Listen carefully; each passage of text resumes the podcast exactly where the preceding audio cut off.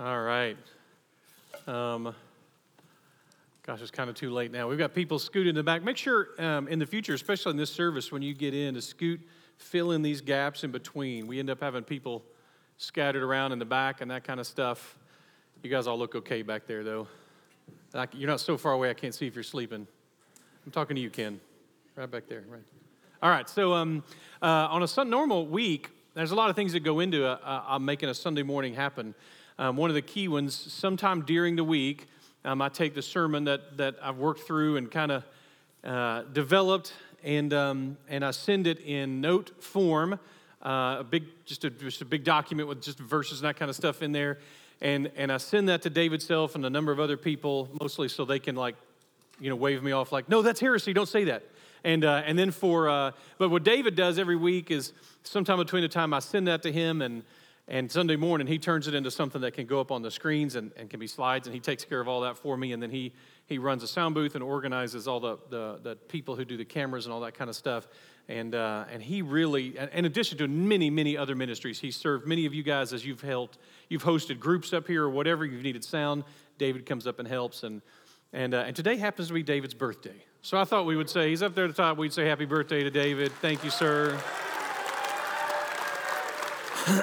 Um, that's that's a um, it's uh, I we, we dread the day when he's going to start asking to be paid, and so because uh, we're, we're he's got us over the barrel. Um, okay, so the uh, the branch disconnected from the vine, not doing so well. Uh, as you can see, it's pretty much dead. The green is fake. At this point, they're pretty much just just it's all dead. So apparently, a couple of weeks. That's how long you can go disconnected, and then it's over. Good. Just run a little experiment there for us. The, um, uh, we were, as we're teaching in John um, 15 this week, uh, wanted to make sure you knew there's, there's a, every Sunday, there's a lot of different thoughts and people, commentaries, writers, speakers um, who I steal stuff from to go into the sermons and, and uh, take the best stuff I can find. But this week, especially since really we're talking uh, specifically in regards to the, to the work and the, and the action and the ministry of the Holy Spirit in the lives of Christians, because um, we're really just looking at two, two key verses today in John 15. And, uh, and so I, I did a, a, lot more of that this week of listening to other pastors and speakers and teachers and, and stuff than I even normally do because I realized that so, so for example, everything from, um, you know, Francis Chan had a, uh, um, a series back in 2014 and wrote a book, The Forgotten God, um, about the Holy Spirit and, and how it's easy for us in the evangelical church to kind of overlook the work of the Spirit sometimes. Um, Bible Project, which I've referenced them before, a, has a great series as well on the Holy Spirit, and, and we even looked at that a few chapters ago, so one of their videos about that. Um, there was an Anglican pri- priest who I, I listened to one of his sermons, and he had a line that made me kind of almost spit out my coffee uh, that was so good when he said, You know, in the Anglican church, I, I didn't know we had this in common with them, by the way. In the Anglican church, that everyone knows that they worship the Trinity, the Father, Son, and Holy Scripture. And, uh, and so I think that's the same in, in our church. It's very natural for us to have that. When I went back and looked at my basic theology notes, um, and, and it was amazing out of, out of like four or five pages about the Holy Spirit, like half a page was about the active work of the Holy Spirit in our life now, and the whole rest of it was about the inspiration and illumination of Scripture. Because it's really easy for us in the Baptist world and the evangelical world to, to, to really emphasize, not wrongly, but to emphasize that, that one of the most important works of the Holy Spirit in our lives day to day has been that the Spirit has inspired Scripture and continues to illuminate Scripture in our lives. And we'll talk more about that in a minute. I also found a, sermon that was really helpful by uh, Spurgeon from January 21st, 1855. And uh, in, this, in this passage, uh, as, as he taught through John 14, one of the passages we'll look at and that we already talked about, and Spurgeon's take on the work of the Holy Spirit. And though it is discouraging in some ways, it is also comforting in some ways to know that 150 years later, we are still wrestling with what it means to live out the work and life of the Holy Spirit here. Um, it's easy for us to do the things of God. I don't know about you, that's very easy for me. I'm kind of a, an activity oriented person. Um, it is not in my normal nature to be still. And, uh, and so it's easy for me to do the things of God uh, with, and, and then forget to invite God into that process. It's kind of like there are times I think that that's like I've, I've thrown a giant surprise birthday party for my wife. Um, I've got all the guests, and I've got the food, and I've got the decorations, and I've, I've got all the activities, and I've got everything planned out. And about 20 minutes into the birthday party, I realize I forgot to invite Ginger to the party. And it's, it's kind of the same thing. It has that feel to it of like realizing I can get so far into studying God and researching God and, and looking at how I'm going to explain things about God and understanding God and throwing a party for God. And then it's easy for me to forget to invite God. I don't know about you, but that's, that's very easy for me.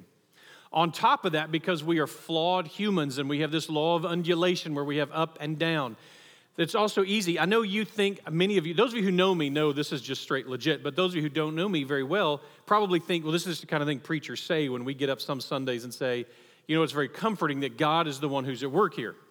Um, that, that even if I, as the messenger, have not got it all together, that I'm, or if I'm not feeling good, or if I'm too tired, or if I'm whatever, it's just comforting to know that God is still working despite us, through us, whichever is required. Um, but that's that's that's not um, and maybe that is a thing preachers say. When i say it like first service i got up and the the feeling of the presence of god well, i would say hovered the, the meter there was hovering around zero for me this morning. And I, I don't think that's straight i know that that's scary for you to probably hear from your pastor but but the truth is, if you've lived out the Christian life and you've ministered very much, you have you've been there as well. It doesn't change what I know to be true. It doesn't change what I'm going to preach. It doesn't change the truth of that, and it doesn't change whether the Spirit is going to work in your life. It has no bearing on that. It's, it is not because God has left me or forsaken me and dragged off or been distant or anything like that. The truth is, it's just because as a human, certain things play into that. This week, going to youth camp and, and going to youth camp for a couple of days. And so, one, getting to have we, we had a two-hour q&a with the youth. Me on me kind of in the spotlight doing q&a and let me just tell you it was it was an awesome experience. It was a wonderful time. And our youth were mainly at the theme this year question after question after question after question was the invisible creation angels demons heaven hell and the holy spirit. This is this is right there for where our young people are. And that was such a great time that i think kind of like elijah coming, coming away from defeating the the, the, at the Mount Carmel, defeating the, the prophets of Baal at Mount Carmel, the next thing he's dealing with is this kind of spiritual dryness that he experiences. I think that happens, one. Two, I spent two nights on a, on a camp bunk in a room full of middle schoolers. So I'm also way behind on sleep, right? Am I right? So, and so it's like part of it is also that's just us. And, and part of why I'm sharing this is so that you will know as a Christian, as we go through different phases and moods and emotions and that kind of stuff, this has no bearing on whether or not the Spirit is alive and active in our lives. It's just, it's just us. And so that, that, is, that is there as well. Now, I will tell you, after the first service and, and, and getting to preach and talk about this and, and realizing how much of this sermon was written for me and that y'all didn't have to be here this morning was, was really positive and powerful. But that part of that also was to remind me again that I want us to pray that today, as we go through God's word, that the Spirit does work and illuminate and speak where we are because He knows I don't know where you are. Um, I was very comforted by this. Apparently, Spurgeon, I didn't know this till this week, apparently, Spurgeon ended all of his sermons with the same benediction. And it's this 2 Corinthians 13 14. The grace of the Lord Jesus Christ and the love of God and the fellowship, intimate word there, the fellowship of the Holy Spirit be with you all. So pray with me. Father, I ask that through the power of the Spirit, Spirit, I ask that you're through your power, you would sanctify us, that you would make us more holy as you testify to the Son. Father, thank you that you have sent the Son and the Spirit. Son, thank you that you have come and you have lived life as a human being. And then, as you say, it was good for you to leave so that the Spirit would be able to come into our lives. Almighty God, I thank you that you desire to dwell, to tabernacle, to live an intimate life with us, and that you give us that opportunity through the power of your Spirit. I thank you for this with more than I have in words. Amen. So here we have in John 15 if the world hates you, know that it hated me before it hated you. If you were of the world, the world would love you as its own, but because you are not of the world, I chose you out of the world. Therefore, the world hates you. Remember the word I said to you a servant is not greater than his master. If they persecuted me, they will persecute you. If they kept my word, they will keep yours. All these things they will do to you on account of my name, because they do not know him who sent me. I had not come to spoke and spoken to them, they would not have been guilty of sin, but now they have no excuse for their sin. Whoever hates me hates my Father also. If I had not done among them the works that no one else did, they would not be guilty of sin. But now they have seen and hated both me and my Father. But the word that is written in their law must be fulfilled. They hated me without cause. I, I, I don't know about you, but I hate being hated, and I really hate being hated without cause. Um, I mean, and, and our version, again, I, I, said last week, this, this stuff isn't preached a whole lot right now, though I think in the future we will see more and more as we're kind of just starting to get the first waves of, of the reign of persecution um, that will eventually become a storm, I think, in our culture. Um, and so we will, we will be coming back to these passages probably more and more often um, and over the next you know, couple of decades as we figure out what it's like to live out, um, to live out this life in a persecuted culture a hostile world, hatred without cause. Um, if, you, if you run into that, maybe, maybe you've run into some version of that, a family member or a friend, or more likely on something like social media where someone clearly has chosen to hate you without cause. And even on something silly like that, that it gets stuck in your head. And you find yourself kind of arguing with them hours of your day. Like, you know, you know what I ought to say? This is what I ought to say. I'm gonna, you know, next time when I get back on there, this is what I'm gonna. And you, and you find yourself doing that because you're going, why don't they like me? Why do they hate me so much? What is it about? And we get stuck with that. And Jesus is living that out. And think about the fact that the early church lived this out in stark reality. It, it, it, struck me the significance of this. They are living in the type of persecution, they have the, the hatred of the Jewish leadership. It's, it's as if the churches around them, the government around them, hates them hates them. And on top of that, soon the entire weight of Roman hatred will be falling on them. Let me tell you, when the Romans hate you, they will chase you down. it, it is unreal to deal with the level of hatred that these, that these early Christians were facing. When, if you can imagine coming to Sunday school, so you go to your small group, you go to life group, and you show up, and there's four people missing this week. Well, you know, where are the Smiths this week? Well, they got them. They're dead. They're in prison. And that happening week after week after week. That you gather together, and part of what you're doing is recognizing who's not here this week, who's dead this week. It's, it's kind of like that old, you know, that, that college freshman speech look to your right, look to your left. They're not going to be there next semester, right? You imagine going to Sunday school and having that conversation? Hey, look to your right, look to your left. Probably at least one of them will be dead by this time next week. The Romans or the Jews will have caught up with them. The pagans will have caught up with them. Uh, uh, just, just other Christians who are disagreeing with them will have caught up with them. It's, un, it's unreal the kind of persecution they faced. How did they live that way?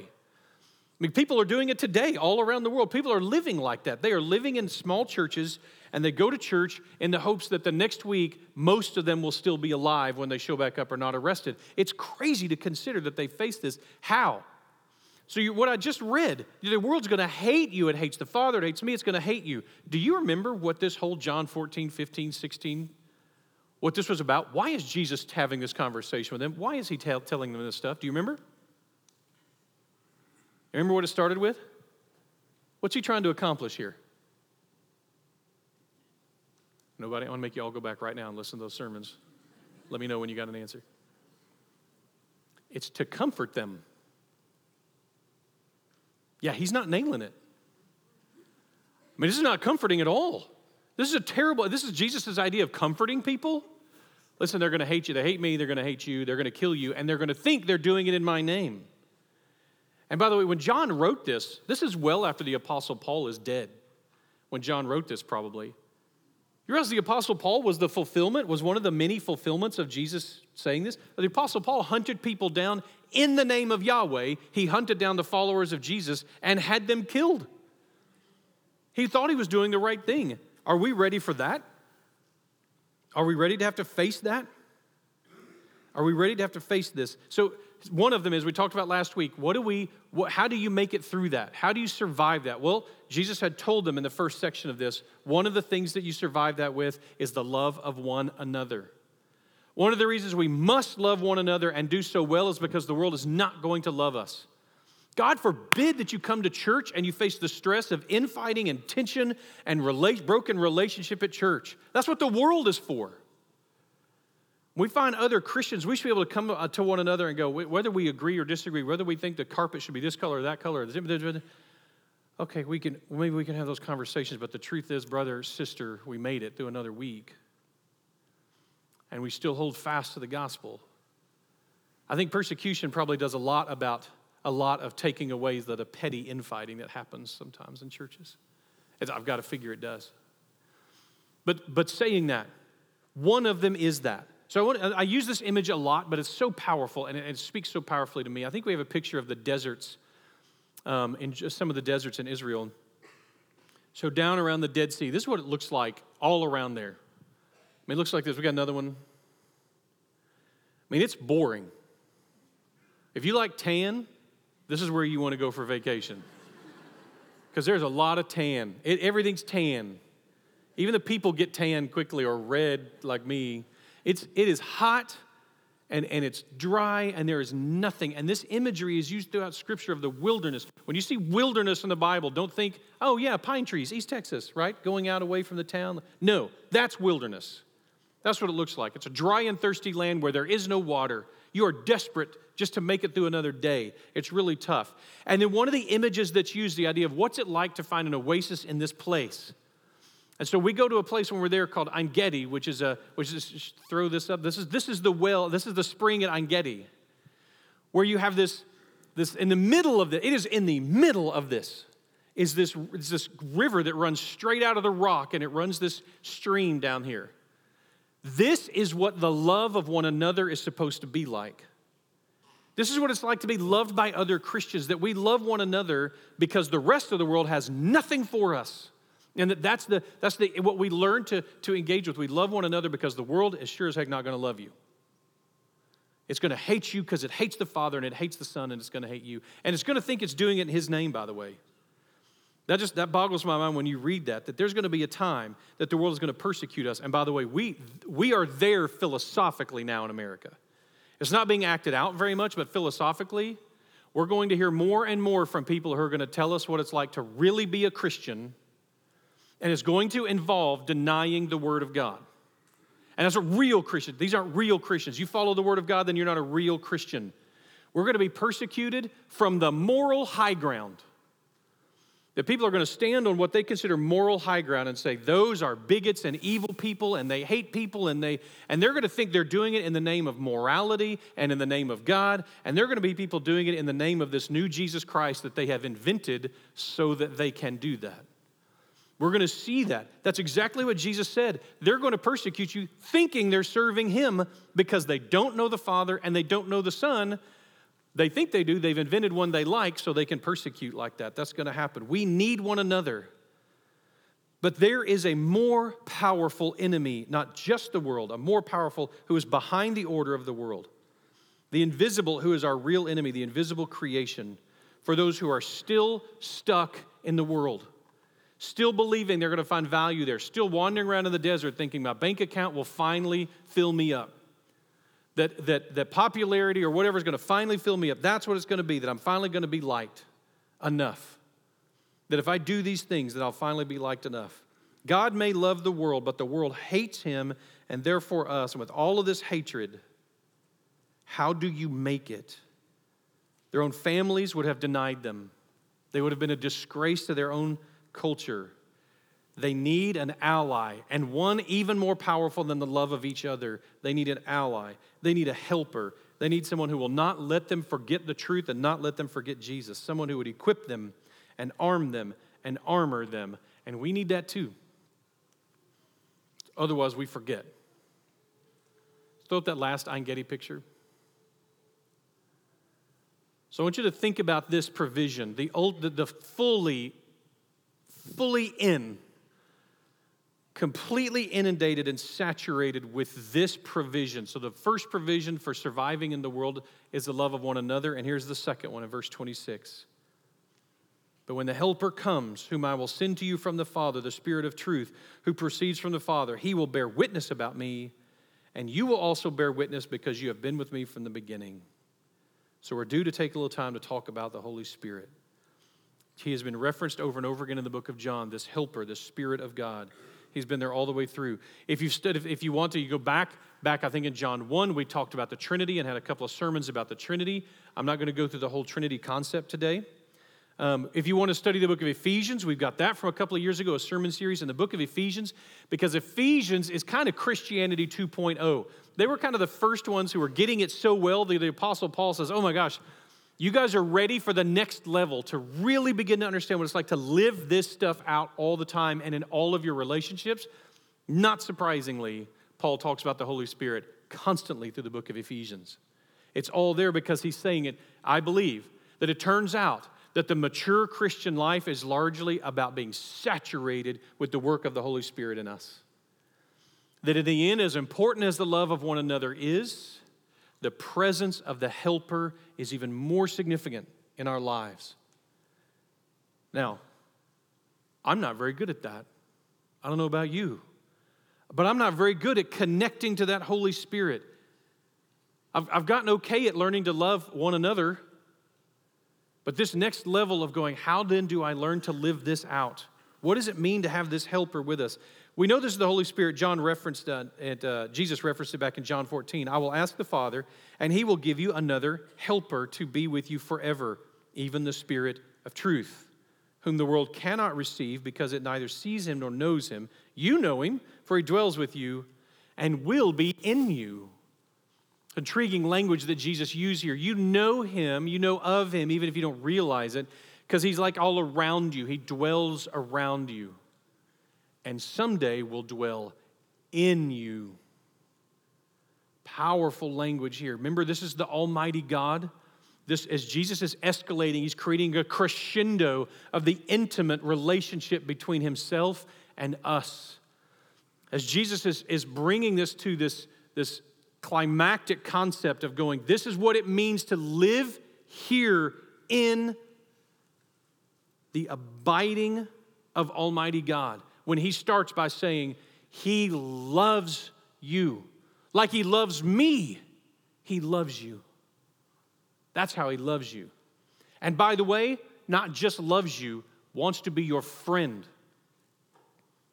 wants to be right here with you, to know you, to not just love you, but like you, to enjoy you, to be enjoyed by you, to develop a fondness for, a friendship with. That's huge. And by the way, His Spirit is with you, but not just with you. In the end, His Spirit will indwell you. You can't get more intimate than that. You take up, if you're a Christian, you and I, we take up the same spiritual space as the Holy Spirit literally dwelling in us. We are his temple. Where man and God touch is us. Dang. That's us. The image being created here, the temple's gone. I've been there. There's a mosque, there's a golden dome. Throughout much of history, there was nothing there, nothing. There doesn't need to be a temple there. There's a temple it's me and it's you. It's where His glory dwells in the power of His Spirit. This is, this is mind boggling stuff. How do we miss this? How do I miss this? Jews and Christians kept an amazingly powerful, beautiful picture of the spiritual God in a crazy, pagan, physical world. All around them. And yes, Christians and Jews failed at this for many times. But generally speaking, no one did that this way.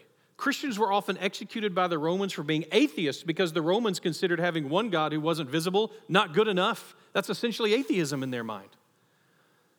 That's, that's nuts. They would go visit the temple in Jerusalem. They'd go visit Israel because they, were, they wanted to see the wonder of a sea with no fish, the Dead Sea, and the wonder of a day without work, and the wonder of a temple without a God. They considered there to be no God in the temple in Jerusalem because there was no idol. They couldn't get that. You go up to the Parthenon, this is, this is one of those weird things. You talk about a heartbreaker. So I, I, getting to go up there and being stunned and going like, it's one of those like, you know, Mount, Mount Rushmore or something. You're like, it's really here. Like, I mean, I knew there were pictures, but there's actually a thing. Anyway, so you go, and, and I was so heartbroken because it's so beautiful, this beautiful white marble, and there's just a few statues here and there. It's very tastefully done, and it's so nice. Well, they start describing it, and they're like, You see all these little divots in the ground? Like, yeah, like every two feet over the entire hilltop. Every two feet is a divot. Well, there was a statue there. Like, that sounds horrible. That sounds like a, a, a, flea market going out of business or something. Like, I mean, there were every two feet there was these, these statues. And then, and then to really break your heart, you find out they painted them. They weren't white marble when they worshiped them. They liked, they liked oranges and, and green, bright green, like this.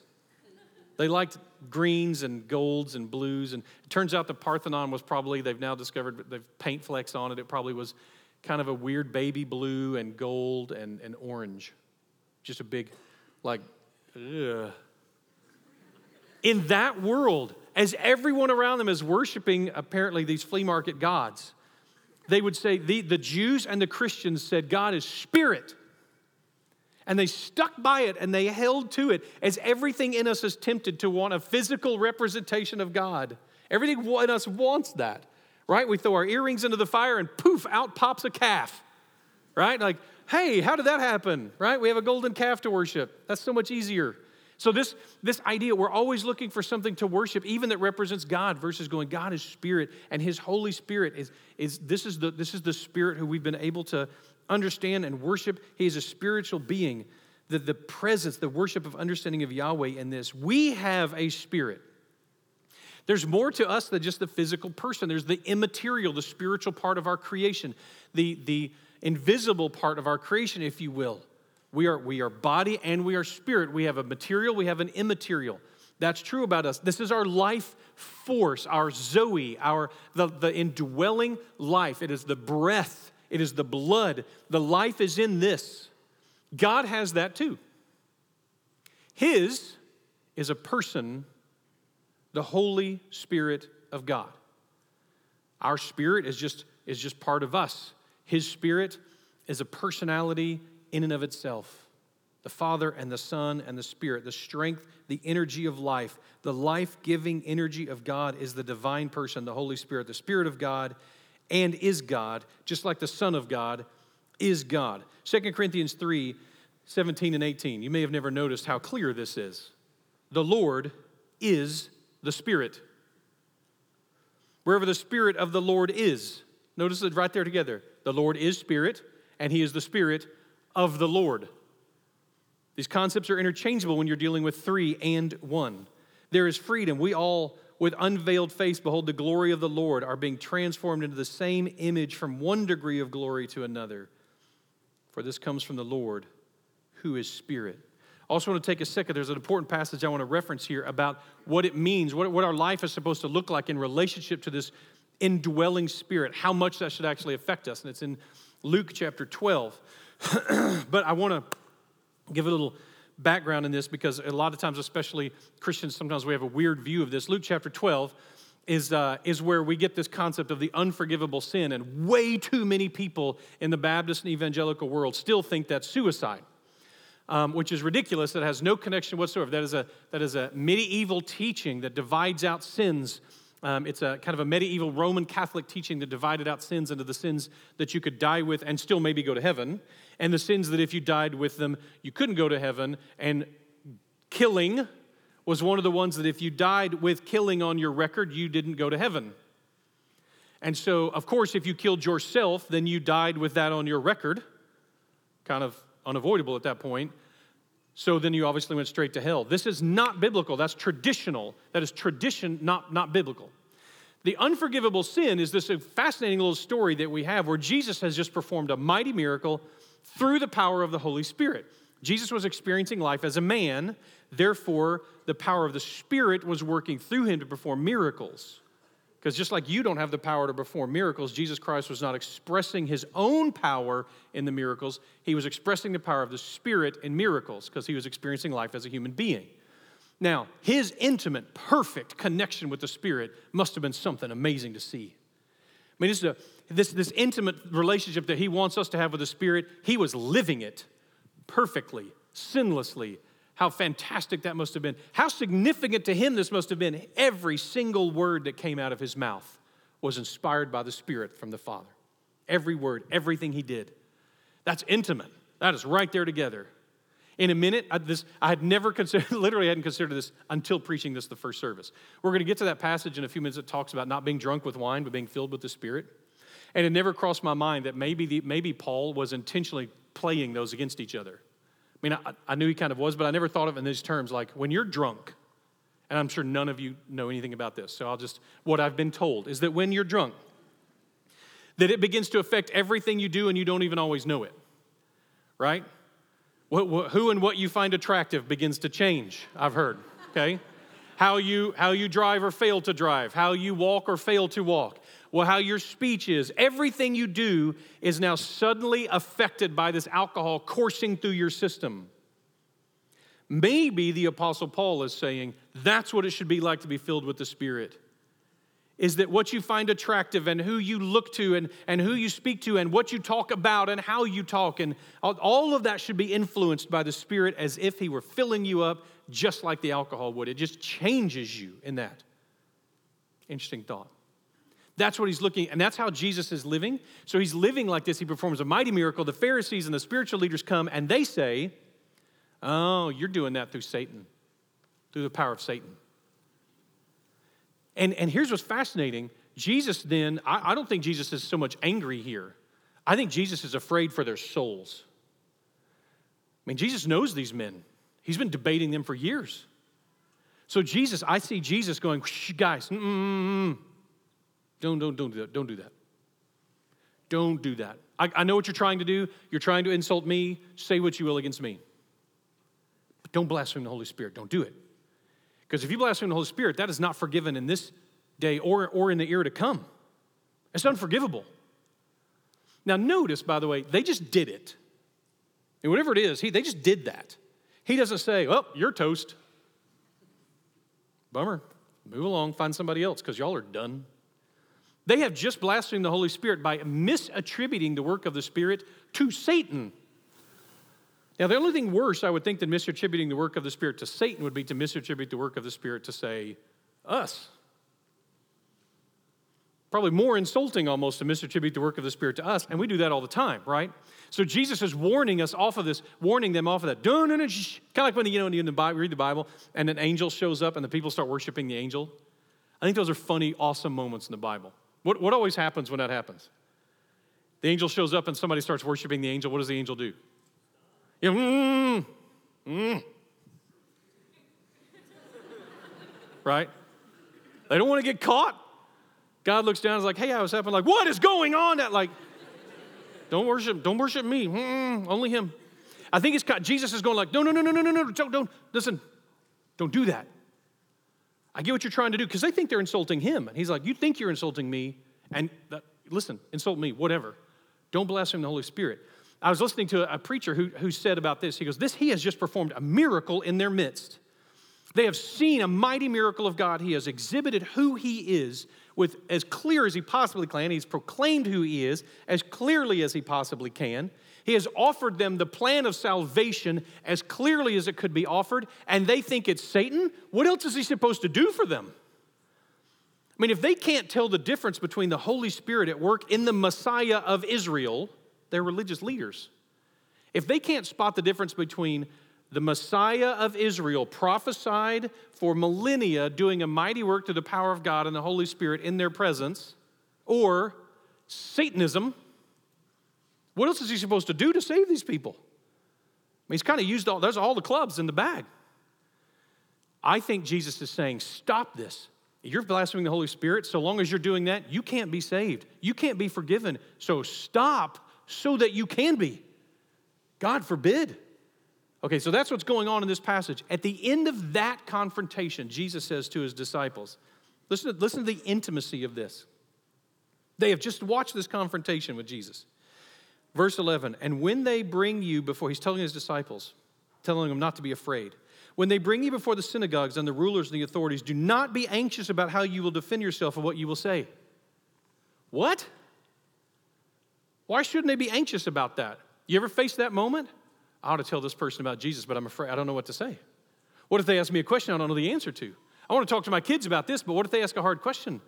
I wanted to, hey, cool thing, there's a verse in the Bible about that. Listen.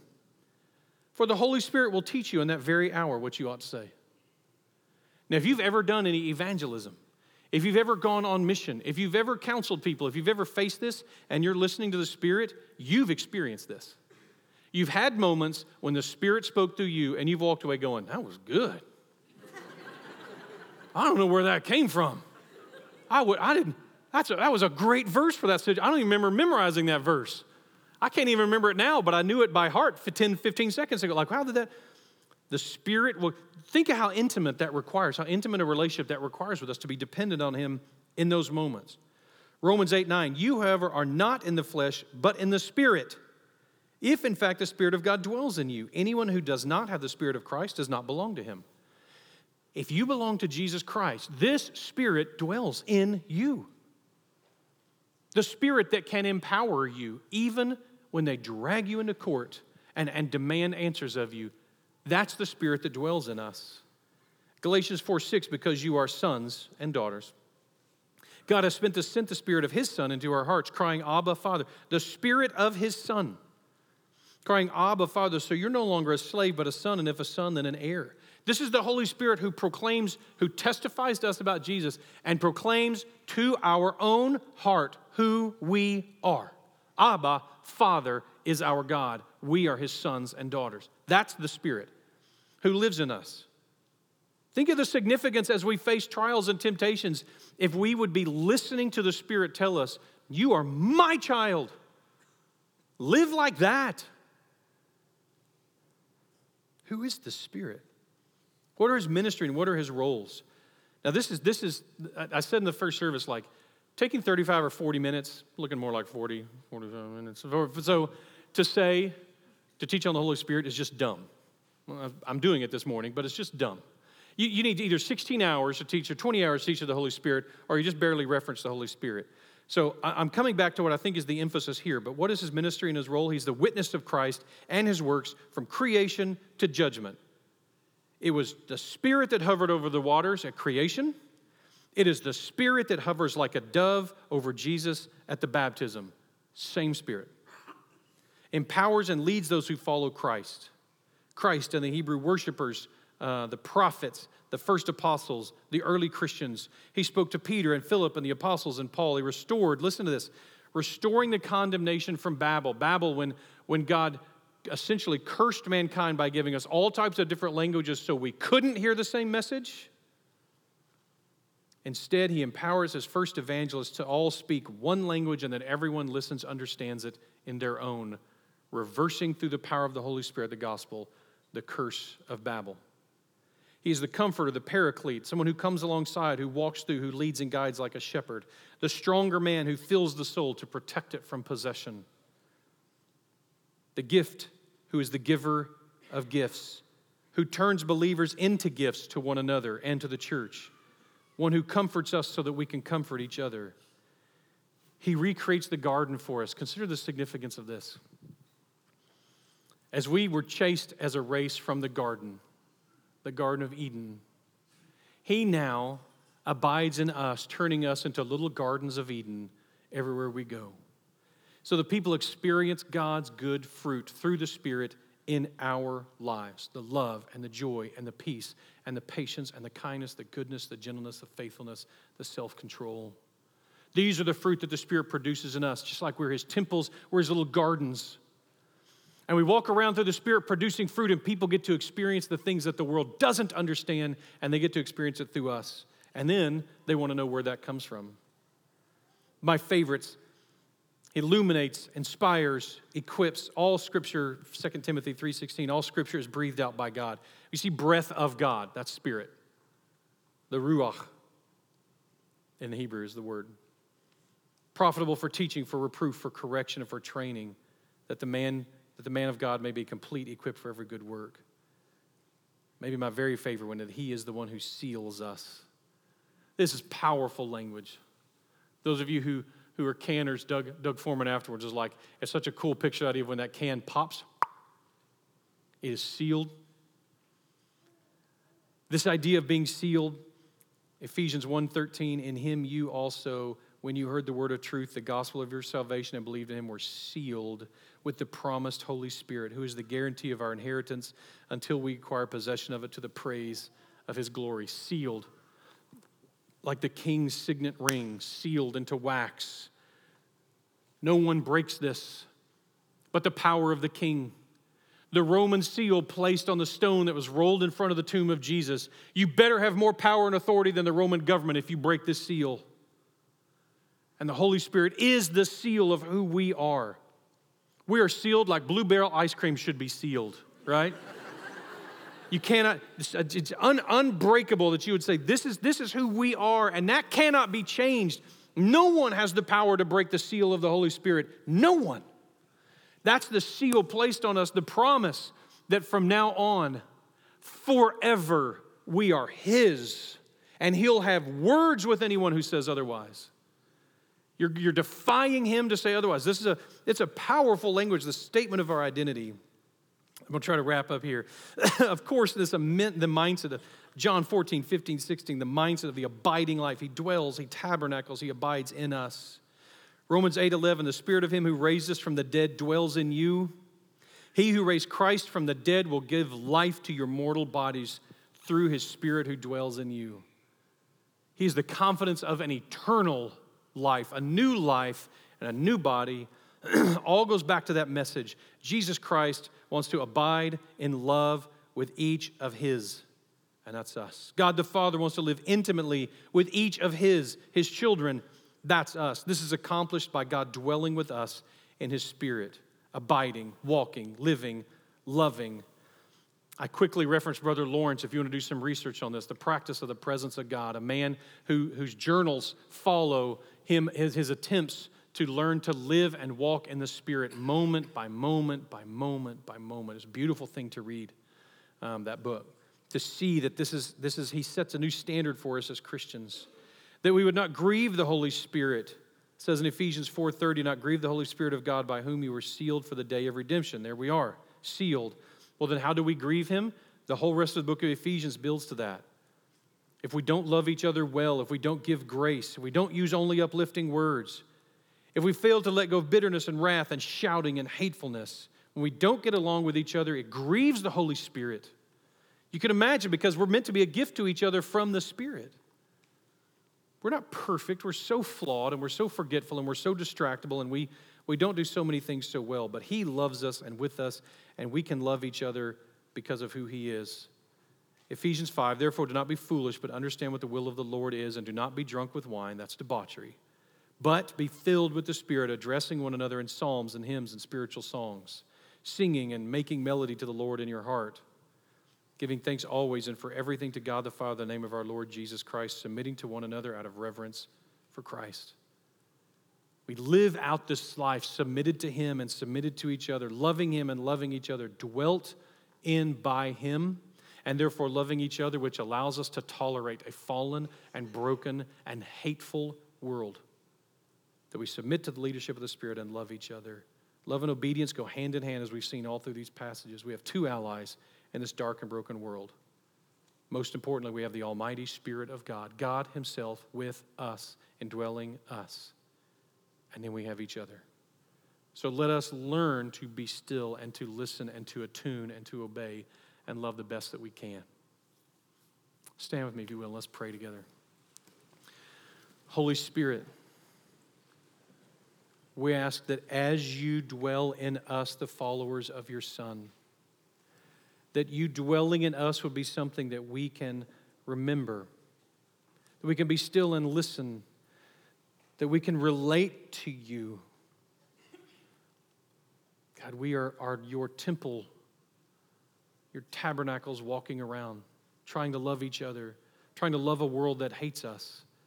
And I pray we will hold fast to the truth of that role that your spirit would empower our families, our marriages, our friendships, all of our relationships, Lord. Pray that your Spirit would empower all the ministry that you've called us to. Holy Spirit, I pray that you would fill us with the might of your almighty power. I pray that we would be filled with the miracles of who you are, that you would help us to listen and to learn and to love in extravagant ways the way the Father loves the Son. Lord, I pray we would point to you, Father, Spirit, and Son. I pray that you would teach us, even as we worship you, in fullness, in the truth, and in your Spirit. God, I pray that our lives would be defined by this. We ask this in the name of your Son for obedience to him through the sprinkling of his blood. We ask this through the sanctifying work of the Holy Spirit. We ask this according to the perfect knowledge and will of the Father. Amen.